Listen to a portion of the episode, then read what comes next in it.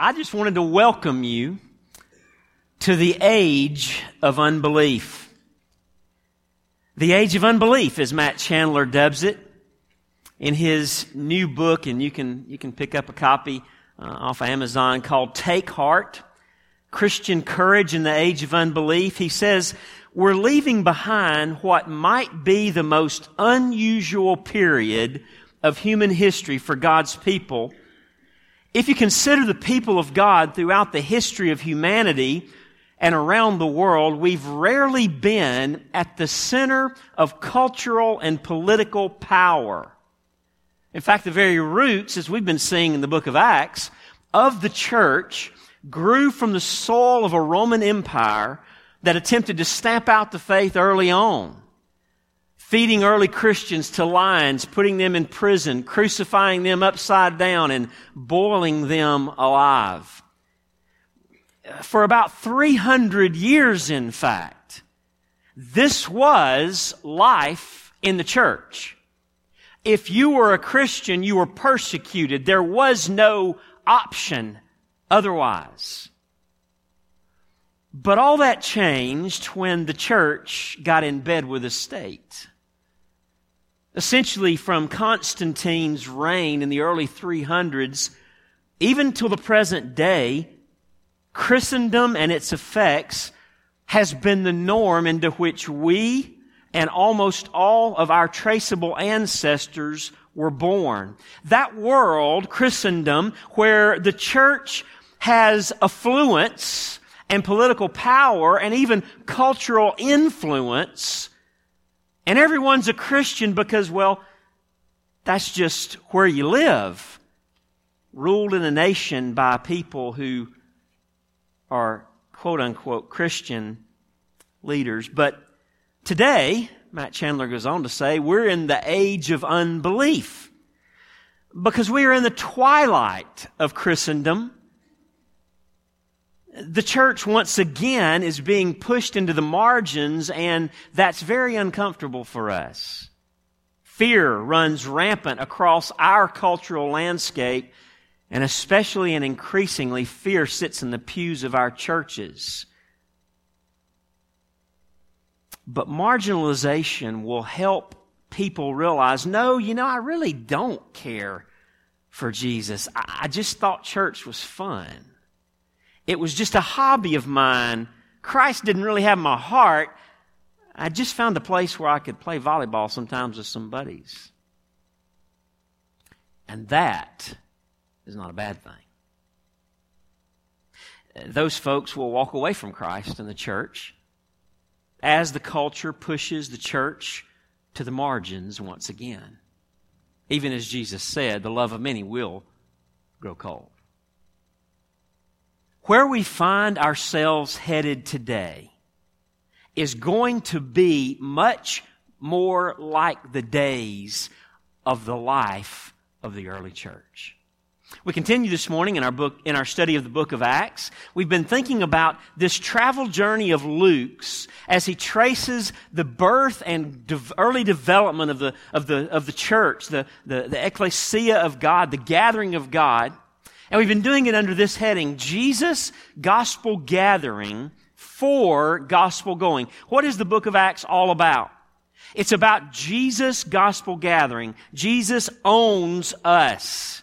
He's paid the price for us. He's bought us at the cost of His own blood. We are His and we are His gospel gathering. The church is not this building or any other building. As Joe said, we are the house of God. We are gathered around the gospel. That's what the word ecclesia, the word translated church in your Bibles, really means. We are Jesus' gospel gathering, but we don't just gather because we all of, of, of one mind to hang out and enjoy being like-minded. We gather around the gospel that we may go with the gospel and on behalf of the gospel to those who've yet to meet our Savior. And so this morning we pick up our study in Acts chapter 21. We're going to be looking at verse 7, picking it up in verse 17 just a few minutes. If you want to find that, it'll be on the screen. And as we come to this text this morning, we find Paul now in Jerusalem. You remember we got him there just before Palm Sunday, Sunday before Palm Sunday. We got Paul to Jerusalem, and then we just kind of we made sure he was had a place to stay for the night. He was at Mnason's house. We put him up for the night. We laid him to bed there uh, at Mnason's house, and so he's been in safekeeping the whole time since we've been gone. But now we find him there in Jerusalem, and it's going to get a little edgy. It'll be his last visit to Jerusalem, his last time to ever worship in the temple. And before we're done today, he'll be arrested. And note this as you think about the, the book of Acts as a whole, he will remain a prisoner for the rest of the book. From chapter 21, uh, about mid, midway through the end of the book, Paul will remain a, a prisoner. First there in Jerusalem, then in Caesarea, and finally in Rome, where the book of Acts ends. But even as a prisoner, Paul shows us how to live out the witness of courageous humility. That's what I want to show you this morning. The witness of courageous humility. You see, we can be powerful witnesses for Jesus by living in courageous humility. Don't you agree? In this world, it takes courage to live humbly. It's more difficult to live humbly than to live arrogantly. It's more difficult to put yourself second than to try to be number one in our world. We can be powerful witnesses for Jesus by living in courageous humility. And Paul himself is the witness of this courageous humility. You'll remember Paul said back in Acts 21 verse 13, what are you doing? The, the, the, Ephesians were, you remember they were weeping, they were at, begging him not to go to Jerusalem because, because the Spirit had made it clear through a, through a prophecy that he would be, he would suffer there. Things like imprisonment, but we'll see in just a few minutes more than imprisonment. And he says to them, What are you doing, weeping and breaking my heart?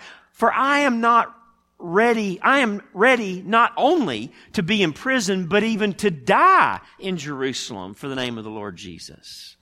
That's courage, but that's also courageous humility.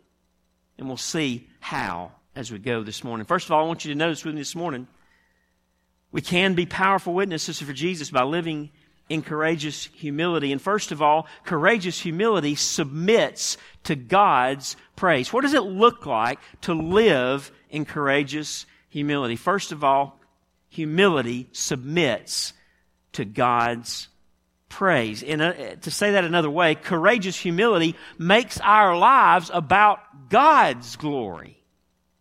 We submit to God's praise. We submit, we put ourselves second. It's all about Him getting the praise. Pick it up in verse 17 of Acts 21. Luke says, When we had come to Jerusalem, the brothers received us gladly. On the following day, Paul went in with us to James, and all the elders were present. After greeting them, he related one by one the things that God had done among the Gentiles through his ministry and when they heard it, they glorified God. Based on that last phrase and based on the, the sentence that precedes it, when Paul started talking to James and the elders, who was he talking about? Oh boy. Who is he telling them about? Look at the, look at the verse. Don't look at me. He was telling about what God had done, right? What he didn't do was go see James. He was kind of understood as the head of the, the mother church there in Jerusalem. He didn't go and say, James, you know, you think you're something. Let me tell you about me. I've been the world over and I've, I've started a bunch of churches and, I mean, people come to Christ left and right. Pagans that were doing all sorts of things we Jews can't even fathom being involved in. They, they, they worship Jesus, the Messiah now. Let me tell you about me. Let me tell you what I've been doing. No it says there, he began to relate one by one the things that God had done among the Gentiles through the, his ministry. And when they heard it, they glorified God. Their response proves what he was talking about. Courageous humility, you see, submits to God's praise. Paul was okay, and in fact, only okay when things were all about him, uh, all about God and not about him. Now, it's not stated here, but you can just make a note. If you look over at Acts 24, verse 17, we learn that Paul, this day, where we're at in Acts 21, gave the offerings. You remember that he'd been collecting from the Gentile churches, particularly the churches of Macedonia, those poorest of churches. He gave those offerings to James and the church at Jerusalem. Acts 24, 17 tells us that. And this certainly was one of the things that Paul related to James. One of, one of the, the works of God, how God had worked in even the poorest of churches to produce a rich and abundant offering to provide to the persecuted church in Jerusalem. Courageous humility submits to God's praise, and we think, live, and speak for the glory of God. We can be powerful witnesses for Jesus by living lives of courageous humility. And courageous humility, first of all, submits to God's praise. How do you live your life? Are you humble enough to realize that if God has saved you by grace through faith in Jesus Christ, then life is not about you? You are bought at a price. You're no longer your own. It's all about Him. Can you give away the praise to make sure others praise Him? Secondly, courageous humility submits to God's people. So when he gets done talking about all God had been doing, verse 20, the second part, it says, And they said to him, James and the elders, You see, brother, how many thousands there are among the Jews of those who have believed. Talking about those Jews there specifically in Israel. They are all zealous for the law and they've been told about you that you teach all the Jews who are among the Gentiles to forsake Moses, telling them not to circumcise their children or walk according to our customs. What then is to be done? They will certainly hear that you've come. Do therefore what we tell you. We have four men who are under a vow. This would be the Nazarite vow. We've talked about this a little bit earlier. Paul took a Nazarite vow just not long before this particular occasion. We have four men who are under a vow take these men, and, and just to fill that out a little bit, if you're with us for the first time, a Nazarite vow was just a, a way to set yourself apart to God in a special way. And so the, the men would not cut their hair. They wouldn't drink anything, any fruit of the vine, whether grape juice or wine or any of that. Uh, and, and they would do other things. There were other offerings that were involved in that vow um, for, an ex, for, you know, whatever determined period of time to consecrate themselves, especially to the Lord. We have these four men who are under a vow. Take these men and purify yourself along with them and pay their expenses so that they may shave their heads. Thus all will know that there is nothing in what you have been told, what they have been told about you, but that you yourself also live in obedience of the law. But as for the Gentiles who have believed, we have sent a letter with our judgment that they should abstain from what has been sacrificed to idols and from blood and from what has been strangled and from sexual immorality. That, you remember, happened back in Acts 15. Then Paul took the men, and on the, uh, and the next day he purified himself along with them and went into the temple, giving notice when the days of purification would be fulfilled, and the offering presented for each one of them. You see, these Jewish believers were continuing to practice parts of the Old Testament law as part of their worship of Jesus, sort of like modern day Messianic Jews. They, they understood, James and his crew there in the, in the early church in Jerusalem, understood that this wasn't for salvation, that by doing things like a Nazarite vow, you didn't earn brownie points with God. That didn't have part, it wasn't part of your salvation, but it was a God prescribed way to honor God from the Old Testament law. And it was an important part of, of their personal worship. Now, now, now, Paul could have in this situation said, Do y'all remember who I am? I mean, you really expect me, you got these four guys doing this vow, which is fine, but you expect me to pay for their purification offering and, and, and do all this? I mean, did you not just hear everything I just told you that God's doing in the Gentile world through my preaching? I mean, I came up here to Jerusalem to be nice to you guys, but I mean, I really could care less about what y'all think about me. We know in other places he really didn't care ultimately what people thought, did he? Not to the point of changing the message of the gospel. He could have said, you know, I just, it doesn't matter to me what all the Jews in Jerusalem think. Because I'm called to preach the gospel to the Gentiles, but he didn't do that. He didn't do that because Paul did care and love the church of Jesus Christ, the Jesus gathering of God.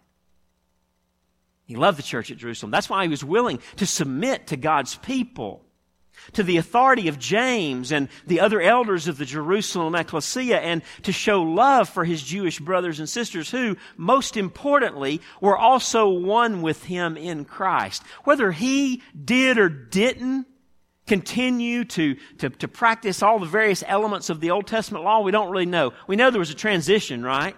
This was a transitional time, the book of Acts was. And, and the fulfillment of all the things the temple and its worship and the law talked about was in Christ. It just took some time for all that to work itself out. But some Jews probably continued to do certain things in their worship of Messiah Jesus. Paul loved the ecclesia of Jesus, the church of Jesus Christ. And one of the main reasons for Paul's visit here in Jerusalem was to build practical unity between the Jewish Jesus followers, especially in Jerusalem, and the Gentile Jesus followers all over the world from the places he'd just been, right? On those three missionary journeys we've looked at. You see, Paul's passion was to see a unified, multi-ethnic ecclesia of Jesus where distinctive love and service overflowed out of lives together into the world with the effect of drawing Christ. And so Paul says, I'll be glad to do that, James. I'll be glad to so love my Jewish brothers in Christ to clear up any confusion. By the way, did Paul speak against the law, against Jerusalem, against the temple? Did he do any of that? No, they got a bad report. What did he say? He said you can't get saved by law keeping. You can't get your sins forgiven by trying to not sin and do everything God requires. Nobody's perfect. The law is given to show us we need Messiah, the Savior God would send. That's what he said. But he never spoke bad of God's law. He never spoke bad of the temple. And so it was all a misunderstanding. But to clear it up, he said, I'll be glad to do that. And so he did. He went and paid their purification offering and uh, went through the purification ceremony himself. Because you see, his passion was to see a unified, multi ethnic ecclesia of Jesus where distinctive love and service overflowed into the world with the effect of drawing others to Christ. That's why he brought the offering. So he could say to the church at Jerusalem, hey guys, here's the heart of your Gentile brothers. They are your brothers now. They've trusted Israel's Messiah, Jesus. And here's their heart for you. These people could barely, in Macedonia, they could barely, they, could, they, could, they couldn't afford to give, but they gave beyond their ability that you might have relief in your suffering here in Jerusalem. And so in all that, he was trying to build the bridge between Jew and Gentile. This week, believers from all over the country gathered for MLK 50, it was called, to commemorate the 50th anniversary of the death of Martin Luther King Jr. You know, we've not come as far as toward true racial unity as those who've always enjoyed white privilege as we like to think we have and pretend that we have. Our nation is still rife with racial tensions and even out and out strife in places, is it not? In fact, American Christians in the past supported segregation and slavery and, and unjust laws, creating a world where the scars of the past remain even today. Russell Moore of our own uh, Southern Baptist Convention's Ethics and Religious Liberties Commission said this this week. Time and time again in the white American Bible Belt, the people of God had to choose between Jesus Christ and Jim Crow. And tragically, in many in, and tragically, many often chose to serve Jim Crow and to rename him Jesus Christ. I'm thankful that our own denomination, the Southern Baptist Convention, has publicly repented of its racism and its part in those things years ago and asked the African American community for our forgiveness and that many in our denomination even today are working hard in love to erase racism toward any ethnic group, not just African Americans, but, but all, and replace it with the family love that ought to be there. as we all stand united in the mercy and grace of our Lord Jesus Christ. You see, you can't serve Jesus Christ and Jim Crow at the same time. Or whatever version of discrimination and prejudice such takes, whatever, whatever form it takes in your heart and life, in your community, with whatever nationality it may be. Here in LJ, our challenge is as a predominantly and even overwhelmingly, actually, white church. Our challenge is to reach our community where the nations are coming to us. And if we don't reflect the demographics of our community, then is it not pretty obvious that we simply can't say we're reaching our community? Amen? Y'all all right? Yeah. Ray Ortlund said this week too many Christians sat out the civil rights movement the first time around. Now the Lord is graciously giving us, us Christians a second chance. We won't get a third. And so let's make it practical this morning. What act of humble service to someone that looks and talks differently than you is our Father calling you to today? Maybe that's a brother in Christ of a different ethnicity. And you know the Lord's calling you to love your brother in, in, in a certain way, to serve that person at work in a certain way. Maybe it's a, a, an unbeliever of a different ethnicity. Maybe the Lord's word to you this morning there's no difference. The ground's level at the foot of the cross. The Bible says all have sinned even the whitest of the white, have sinned and fall short of the glory of God and need a Savior.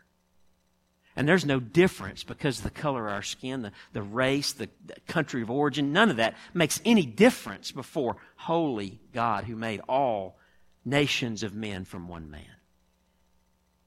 It may be something as simple as a smile to the Guatemalan mother and, uh, and, and her children in the grocery store, or it could be asking the Eastern Indian attendant and owner of the convenience store, How is days going?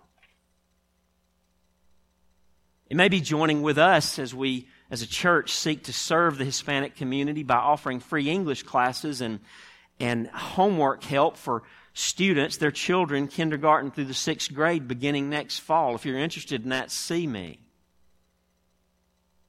You see, courageous humility submits to God's people in such a way that we reach across ethnic lines to love and serve and share Jesus with all.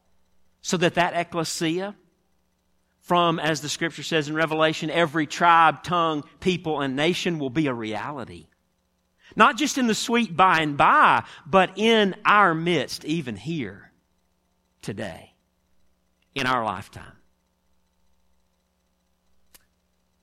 We can be powerful witnesses for Jesus by living lives of courageous humility. Do you have the courage for this? Are you up to it? Thirdly and finally, courageous humility submits to God's plan. And I want you to see here, even if it means suffering. We pick it up in verse 27.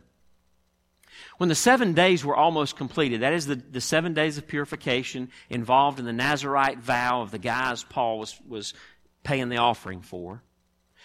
When the seven days were almost completed, the Jews from Asia, seeing him in the temple. Now, these, this is important to understand who these people are. These are Jews who opposed Paul in the places where he went into the synagogue to preach the gospel first. Remember, he always went to the synagogue first, to the Jew first, and then to the Greek. He went, he'd go to the Jewish synagogues first and proclaim to them, hey, you need to know your Messiah has shown up. And his name's Jesus Christ. He lived, died, and was buried for three days, dead, rose from the dead. He lives today. He ascended to heaven. He reigns.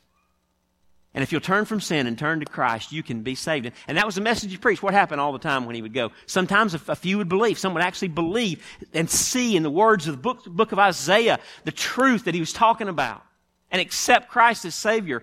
But so many times it wasn't the Gentiles, it wasn't the pagans, it was the church people, it was the Jews at the synagogue who stoned him, beat him, made sure he ended up spending a night or two in jail. These Jews, seeing him in the temple, stirred up the whole crowd and laid hands on him, crying out, Men of Israel, help!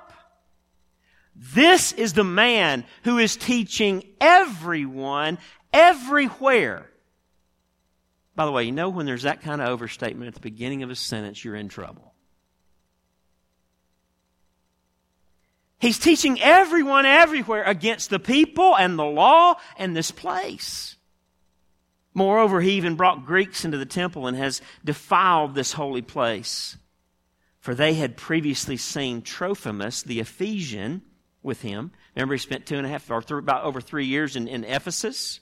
This was one of his friends who apparently had come. By the way, why are so many people here? Why are these people from other countries coming? Just because they're interested in Paul, giving him a hard time, or hanging out with Paul? No. It's the Feast of Pentecost at this particular point.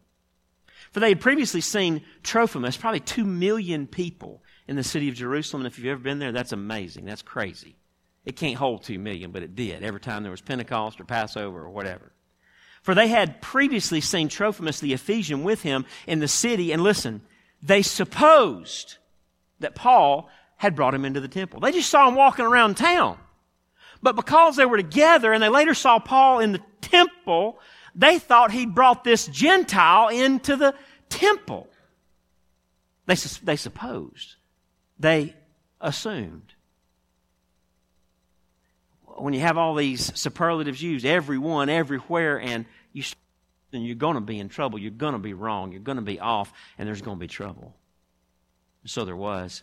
Then all the city was stirred up, and the people ran together. They seized Paul and dragged him out of the temple, and at once the gates were shut. John Stott says of this shutting of the gates of the temple, the slam gates seem to symbolize the final Jewish rejection of the gospel. They closed the door on the messenger of the gospel once and for all. And just a few years later, in AD 70, the city, including the temple, fell, even as Christ had prophesied it would. Verse 31 And as they were seeking to kill him, you, you, you, are, you, are you tracking? They've made stuff up about the guy. They've laid hands on him gone way past invading his personal space. They've dragged him out of the temple. I mean, they've picked him up, they're carrying him out, and now we're told they're seeking to kill him. As they were seeking to kill him, word came to the tribune of the cohort that all Jerusalem was in confusion. By the way, when you're in the wrong and when you're messing with God's people, it's chaos. Mob rule is always chaotic and confusing, is it not? He at once took soldiers, this tribune, and centurions and ran down to them. And when they saw the tribune and the soldiers, they stopped beating Paul. Then the tribune ordered, uh, came up and arrested him and ordered him to be bound with two chains. Couple things. The, the, the, temple, the temple area where they would have been dragging him out of and, and into the streets was right next to the Antonia fortress. Jim, you're going to see it when you go to Jerusalem in a little while. The, the, the remains of the Antonia fortress. And, and that's where the tribune was. And so he literally could look out his window and see what was going on. And he, and he came down to, to, to clear it up. The last phrase of verse 33, he ordered him to be bound with two chains. The tribune ordered Paul to be bound with two chains. The prophecy of Agabus, do you remember it? Acts 21, 10 and 11 is here fulfilled. Remember the vision? Agabus said, Bring me, Paul, give me your belt. And then he bound his feet and hands with the belt of Paul, and he said, The man to whom this belt belongs, this is how he's going to be bound when he goes to Jerusalem. This is what's going to happen to you, Paul, when you go up to Jerusalem. And here it is, bound with two chains. By the way, had the tribune here not rescued Paul in the clear sovereign providence of God, they would have beaten him to death. Josephus tells us that there was an inscription on the dividing wall between the court of the Gentiles and the rest of the temple. There was a place where believing Gentiles during the days of Judaism could go. But on the wall that separated Gentile courts from the rest of the temple, there was an inscription that basically said, no Gentiles past this point venture further at the risk of your life and know that you'll be responsible for your own death if you go any further. And typically what happened is the Romans, though they could watch it from the Antonia fortress, eh, typically the, the Romans just let the Jews have their way with folks who violated the temple rules. So the fact that the tribune interrupted this attempted killing is significant, and it makes it real clear that God intervened to protect Paul, who the Spirit had told, you have to go to Jerusalem, but not only that, on to Rome. And where is he now? He's in Jerusalem. If he's still got to go to Rome, he's still got to be alive to get there. And so the sovereign hand of God saw to it. Text goes on. He inquired who he was and what he had done. Some in the crowd were shouting one thing and some another, mob rule. And as he could not learn the facts because of the uproar, what are the facts when everybody's aggravated and, and there's a mob brewing, right? Who cares about the facts? He ordered him to be brought into the barracks. And when he came to the steps, he was actually carried by the soldiers because of the violence of the crowd, for the mob of the people followed, crying out, Away with him! Away with him! Away with him! Does this scene remind you of anything we've been recently thinking about? Huh? Does it? Sounds a lot like the events leading up to and on Good Friday, the day they yelled to Pilate, Crucify him! Crucify him! about Jesus Christ. I agree with the majority of scholars, not that they care, but I agree with the majority of scholars that see Luke intentionally paralleling his Gospel's account of Jesus' suffering here in the book of Acts with the sufferings of Paul. Luke wrote the Gospel of Luke and the book of Acts. In fact, they were sort of written as one volume in two parts. And at the end of Luke, he talks about the sufferings of Jesus, and now at the end, from here to the end of the book, the, the sufferings of Paul are described, and they're put in parallel on purpose. Of course, now, Paul's sufferings were not at all saving, right? But the point is, if you follow Jesus, you should expect to be treated like Jesus was treated. Both Jesus and Paul, it's interesting, some parallels here. Both Jesus and Paul were rejected by the Jews. Both Jesus and Paul were wrongly accused and, and, misrepresented. Both Jesus and Paul were slapped in the face, literally in court. We hadn't got to that yet in our text, but we will in a couple weeks. I think maybe next week.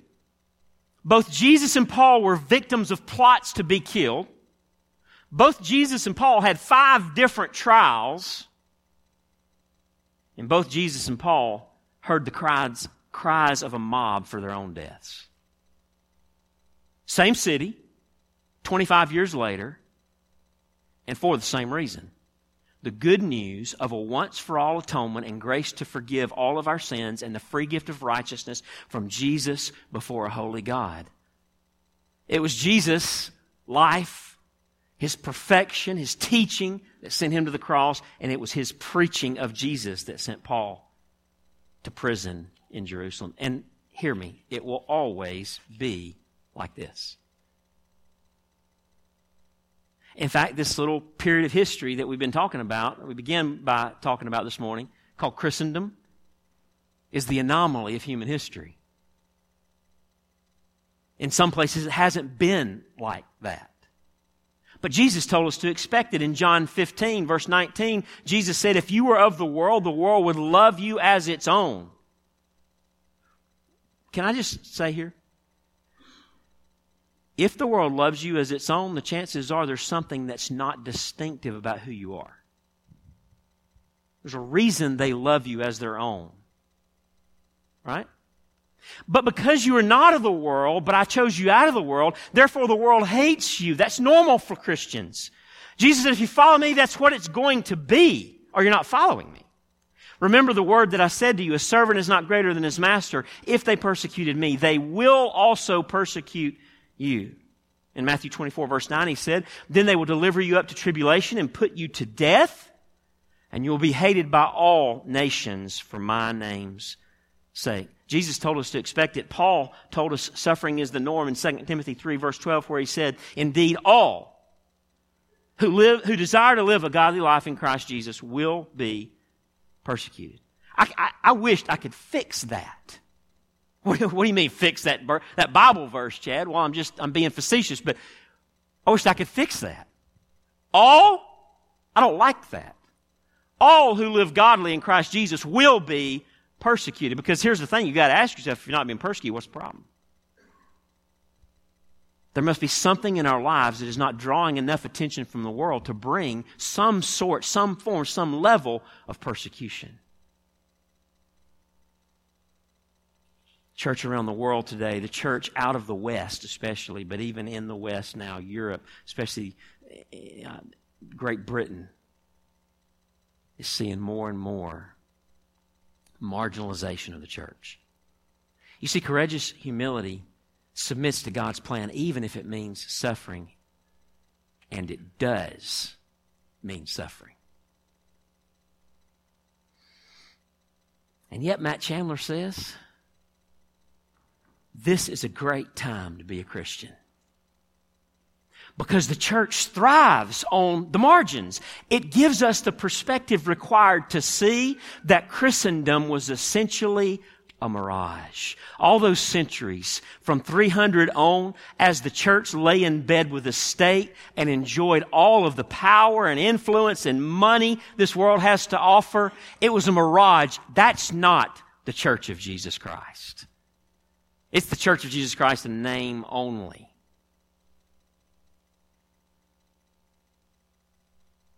What we need is courageous humility that comes from the gospel and rests on the person of Jesus himself and his personal presence in our lives. We can be powerful witnesses for Jesus by living in courageous humility.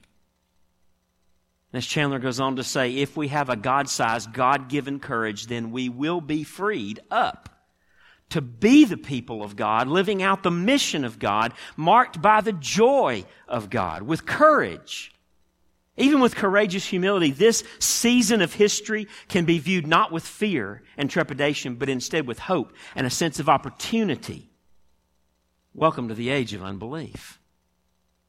The church can thrive here. All we need is Christian courage. Take heart. Because you see, we can be powerful witnesses for Jesus by living in courageous humility that submits to God's praise, submits to God's people, and submits to God's plan. And in so doing, if we'll do those things, we will be powerful witnesses for Jesus. Courageous humility will make you stand out. And the world will take notice. And they'll be drawn to the beautiful Savior whom you're willing to even suffer for, but never deny, ignore, or compromise. Do you love him like that? He loved you enough to give his own life for you. That's why Paul says, in view of God's mercy, I exhort you. Give your bodies, your lives, a living sacrifice to the one who died for you. Let's pray together.